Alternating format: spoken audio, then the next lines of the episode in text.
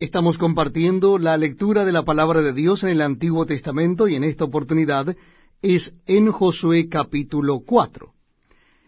Antiguo Testamento de la Biblia, libro de Josué capítulo 4. Cuando toda la gente hubo acabado de pasar el Jordán, Jehová habló a Josué diciendo, Tomad del pueblo doce hombres, uno de cada tribu, y, y mándales diciendo, Tomad de aquí, de en medio del Jordán, del lugar donde están firmes los pies de los sacerdotes, doce piedras, las cuales pasaréis con vosotros, y levantadlas en el lugar a donde habéis de pasar la noche. Entonces Josué llamó a los doce hombres, a los cuales él había designado de entre los hijos de Israel, uno de cada tribu.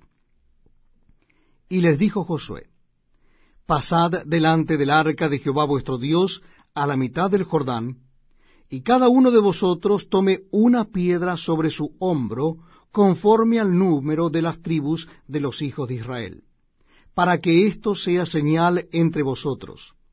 Y cuando vuestros hijos preguntaren a sus padres mañana diciendo, ¿qué significan estas piedras?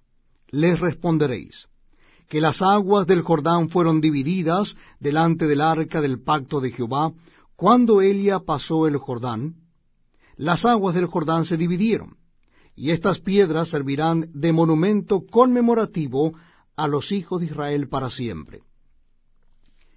Y los hijos de Israel lo hicieron así como Josué les mandó.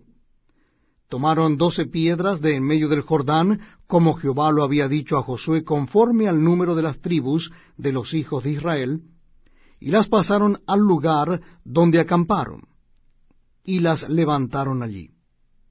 Josué también levantó doce piedras de en medio del Jordán, en el lugar donde estuvieron los pies de los sacerdotes que llevaban el arca del pacto, y han estado allí hasta hoy.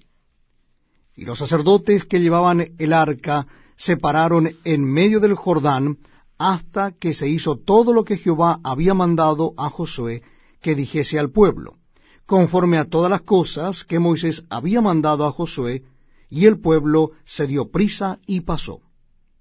Y cuando todo el pueblo acabó de pasar, también pasó el arca de Jehová y los sacerdotes en presencia del pueblo. También los hijos de Rubén y los hijos de Gad y la media tribu de Manasés pasaron armados delante de los hijos de Israel, según Moisés les había dicho. Como cuarenta mil hombres armados, listos para la guerra, pasaron hacia la llanura de Jericó delante de Jehová. En aquel día Jehová engrandeció a Josué a los ojos de todo Israel, y le temieron, como habían temido a Moisés, todos los días de su vida. Luego Jehová habló a Josué diciendo, Manda a los sacerdotes que llevan el arca del testimonio que suban del Jordán. Y Josué mandó a los sacerdotes diciendo, Subid del Jordán. Y aconteció que cuando los sacerdotes que llevaban el arca del pacto de Jehová subieron de en medio del Jordán, y las plantas de los pies de los sacerdotes estuvieron en lugar seco, las aguas del Jordán se volvieron a su lugar, corriendo como antes sobre todos sus bordes.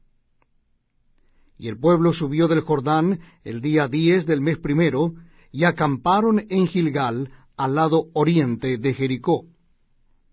Y Josué erigió en Gilgal las doce piedras que habían traído del Jordán, y habló a los hijos de Israel diciendo, cuando mañana preguntaren vuestros hijos a sus padres y dijeren, ¿qué significan estas piedras? Declararéis a vuestros hijos diciendo, Israel pasó en seco por este Jordán, porque Jehová vuestro Dios secó las aguas del Jordán delante de vosotros, hasta que habíais pasado a la manera que Jehová vuestro Dios lo había hecho en el mar rojo, el cual secó delante de nosotros hasta que pasamos, para que todos los